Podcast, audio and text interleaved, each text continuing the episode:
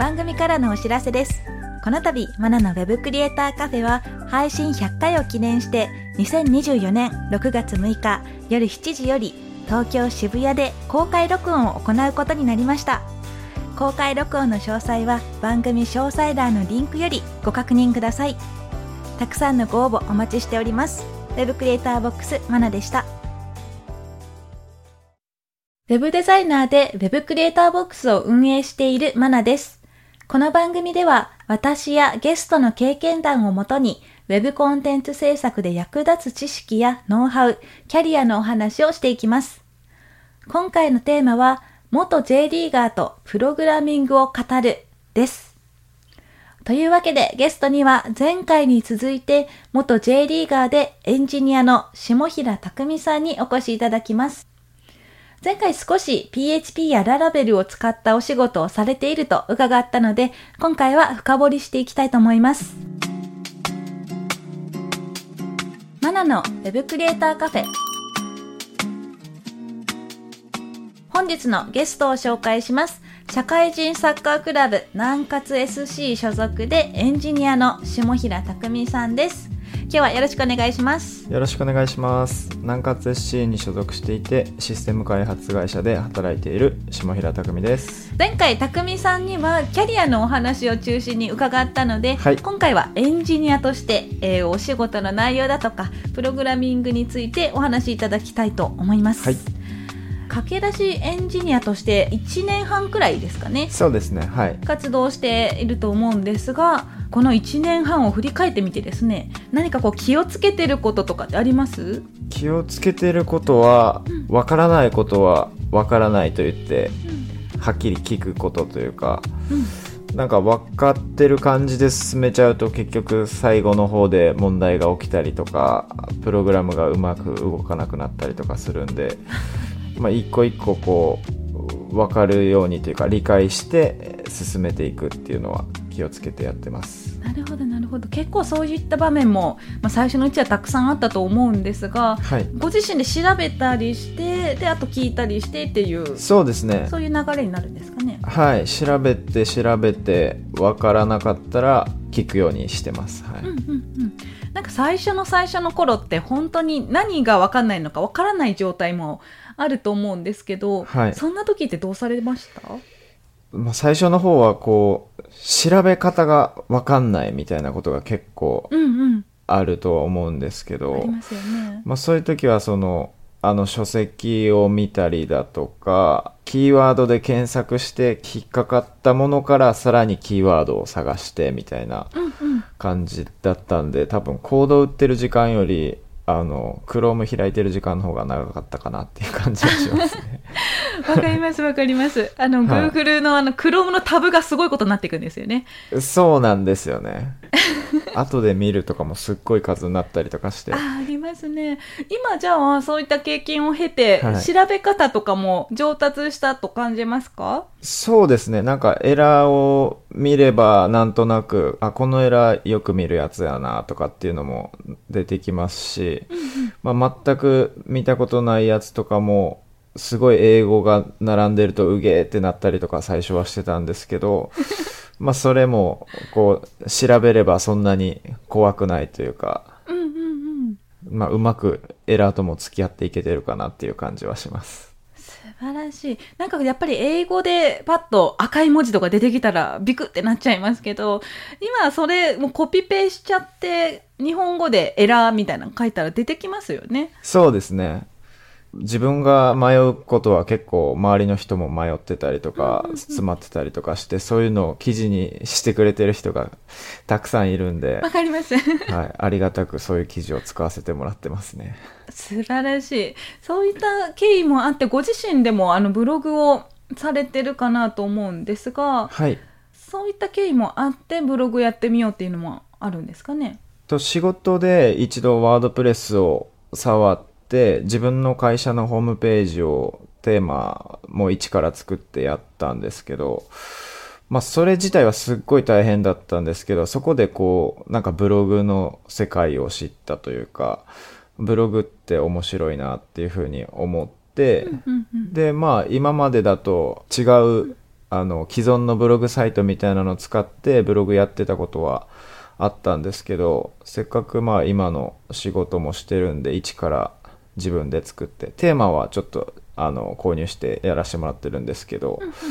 マーケティングとか SEO とかいろんな勉強にもつながるかなと思ってブログ始めました。なるほどなるほど、まあ、こういったアウトプットも勉強の一つとして使ってますよっていうことなんですね。そうですね。でこのブログ自体もこんな仕事をしましたよとかこのサイト作りましたよみたいなのもあるので宣伝も兼ねてやってらっしゃるって感じですか？そうですね。自分がこう作ったサイトだったりとかっていうのもまあせっかくだったらみんなに見てもらいたいですし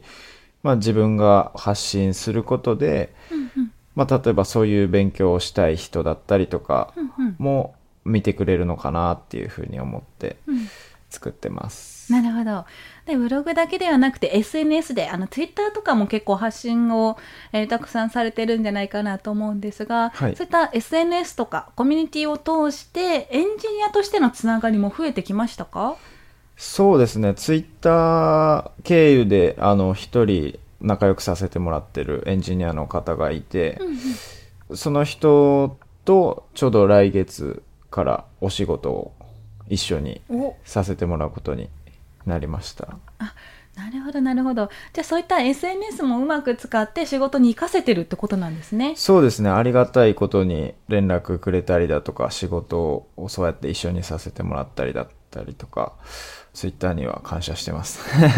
じゃあ SNS もあの今使おうかなどうしようかなっていう駆け出しの方もいらっしゃるとは思うんですが、はい、まあ、そういった方にはおすすめする感じですかね。そうですね。あのブログだけやっててそれですごいブログを見てもらうというかアクセスを集めるって結構大変だと思うんでよっぽどこう有益な記事を書かないと難しいと思うんで、うんうん、まあ、そういう意味ではあの僕はずっとサッカー続けてきてであのフォロワーもありがたいことにそれなりの、まあ、1万5,000人ぐらいは多分いてると思うんで、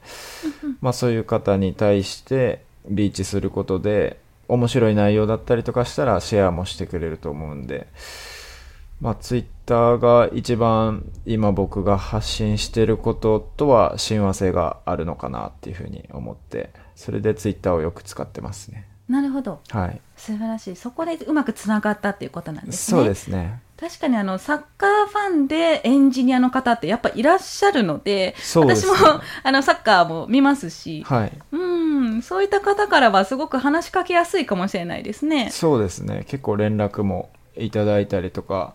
まあ、その今度お仕事一緒にする方はあの南葛 SC の試合も3回4回ぐらい見に来てくれたりとかしてて、えー、すごい応援してくれてますね。えー、じゃあ嬉しいですね。そうですね。はい、えー、じゃあ今まあそうやってお仕事につながっているんですが駆け出しの頃から比べて勉強方法とかって変わりました？えっと、勉強の仕方自体は、あの、教材を買って勉強したりとか、あの、ネットで、例えば、YouTube だったりとかで、こんなんできますよとかってあげてる人のがあったりとかするんで、それを見ながらやったりとかはしてたんですけど、最初の方は。うんうん、でも、これを何に使うかとか、どういう仕組みでこうなってるかとかっていうのが、その当時は全然わかんなかったんですけど、うんまあ、最近はこれとこれがこうつながってるからこういう風に動くんだとかなんかそういうのが、まあ、まだまだなんですけどだいぶ分かるようになってきたんでなんか勉強も逆に当時より楽しくなってるというか、うんうん、そんな感じはありますね。なるほど。わかります。確かにあの、最初の頃ってよくわかんないけど、コピペしてここ変えたら動いたみたいな、はい、そういうのが結構あるんじゃないかなと思うんですが、そ、ね、その仕組みに着目して見ていけるようになると、カスタマイズに対する柔軟にこう対応できるようになってくるんですよね。そうですね。なんかコピペで動くけど、これちょっとこんな感じにしてくれるみたいな言われたら、それどうやってやるんやろみたいなのが結構あったりとかすると思うんですけど、最初の方って。なんかそういうのが仕組みとして分かるようになると楽しいですね。確かにそうですよね。なんでこうなったのかわかんないけど、えー、ここ変えたらいけるんじゃないって思ってやったらやっぱり動かないとか、そういうのもよくありますしね。そうですね。うん、PHP とかだったらあの画面が白くなる現象が、はい、最初すごく怖かったんですけど、はい。はい、そういう現象にやっぱ出くわさなくなるんですよね。そうですね。勉強していくと。はい。じゃあそうやってこうお仕事をされてる中で今具体的にどんなお仕事されてるとかって聞いても大丈夫ですか？はい。直近だと地域限定のウーバーイーツのような仕組みを作ってました、今まあテストやってるような感じなんですけど。なんでそこで初めてこう決済の仕組みを入れたりだとか、うん、LINE と連携して LINE を飛ばしたりだとか、うん、っていうのを初めてやって今テスト期間なんでこうしっかり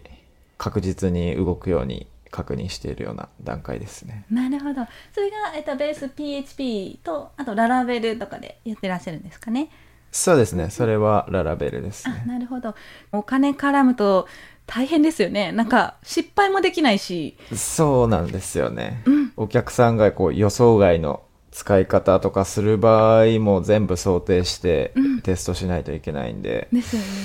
まあちょっとテストは本当にしっかりしないといけないかなっていう感じですね。はい。そうですよね。私もだから一番最初にその EC サイトのシステム作った時 PHP だったんですけど、はい作った時にもう本当に自分でテストをするので、はい、なんか1円入金みたいなのがすごく大量に出てきたりとか、はい、あとあのクーポンコードのエリアに適当に書いても動いちゃったりしてああやばいやばいみたいなこともあったりとか、結構大変なんですよねそうですね。API もあの初めて今回使ったんで。そうですよね。はい。不思議な仕組みだなと思いつつやってます。不思議な仕組みですか？はいこれも一つできたら多分次同じようなシステム作るってなった時にすごく楽にはなると思うのでいい勉強にはなったんじゃないかなと思うんですが、はい、まあ、まだまだねあの勉強が難しい段階かなと思うので、はい、楽しんでいただければと、はい、思います。頑張ります。どんなですかね？そういったところも難しいところも含めて楽しくお仕事できてますか？そうですね。なんかあの英語のドキュメント読んだりするのは、うん、結構苦痛な時もあるんですけど、まあでもそれも読みつつ、あの、しっかり動くようになれば達成感もありますし、うん、すごく楽しくやらせてもらってるかなっていうふうに思いますね。そうですよね。あの、駆け出しの方の大きな壁の一つに英語っていうのもあるので、ここ、最初見た時やっぱうげーってなりますよね。そうですね。あの、エラー画面でピンクになって字がバーって出てきたりとか、下にソースコードがバーって書いてたりとか、うん、でも今見るとちゃんとそこがエラーですよって書いてくれてたり、うんうん、PHP は基本的にそのちゃんとエラー出てくれるんで、そこをちゃんと読み解いていければ、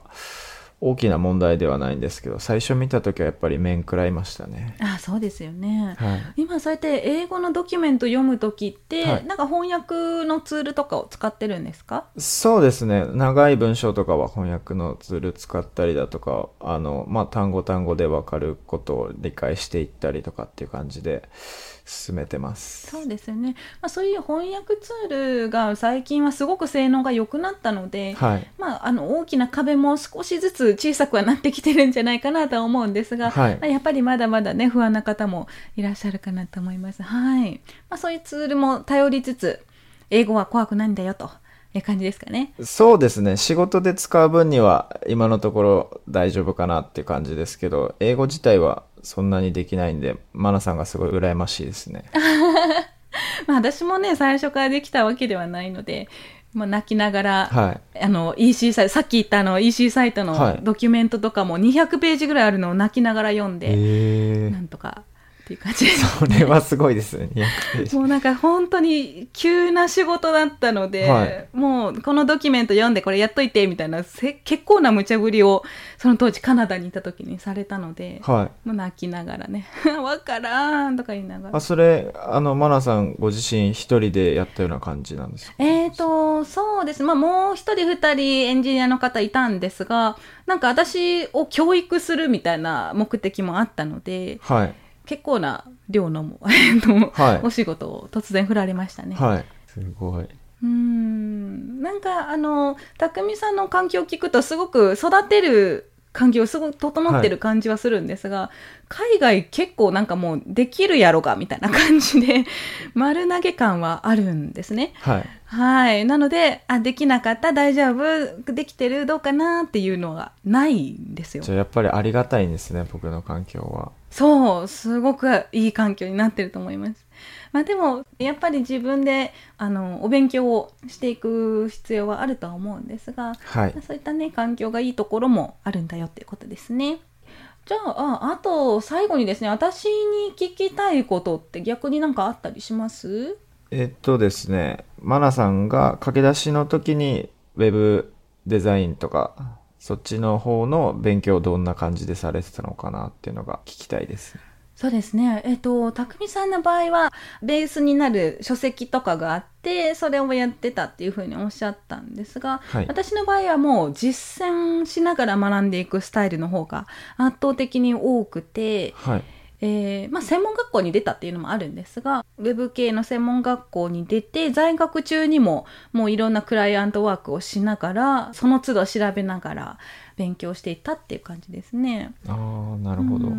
あとまあ他に言うと一度使ったコードは必ずこうメモとか、まあ、別のファイルに残して、はい、次同じようなコードを使う場合はコピペしてカスタマイズして使えるような状態にしておくと勉強にもなりますしあとあと効率もよくコーディングができるのでそういうまとめたりっていうのはしてましたね。僕結構ぐちゃってまとめちゃってるんでちょっと綺麗に整理します。そうですね。今あの HTML とか CSS だったら、はい、オンラインでできるようなものもたくさんコードサンドボックスだとかコードペンとかオンライン上でコードを残せるサイトもあるので、まあ、その辺見てみるといいかも。あそういうのがあるんですね。うん。ですね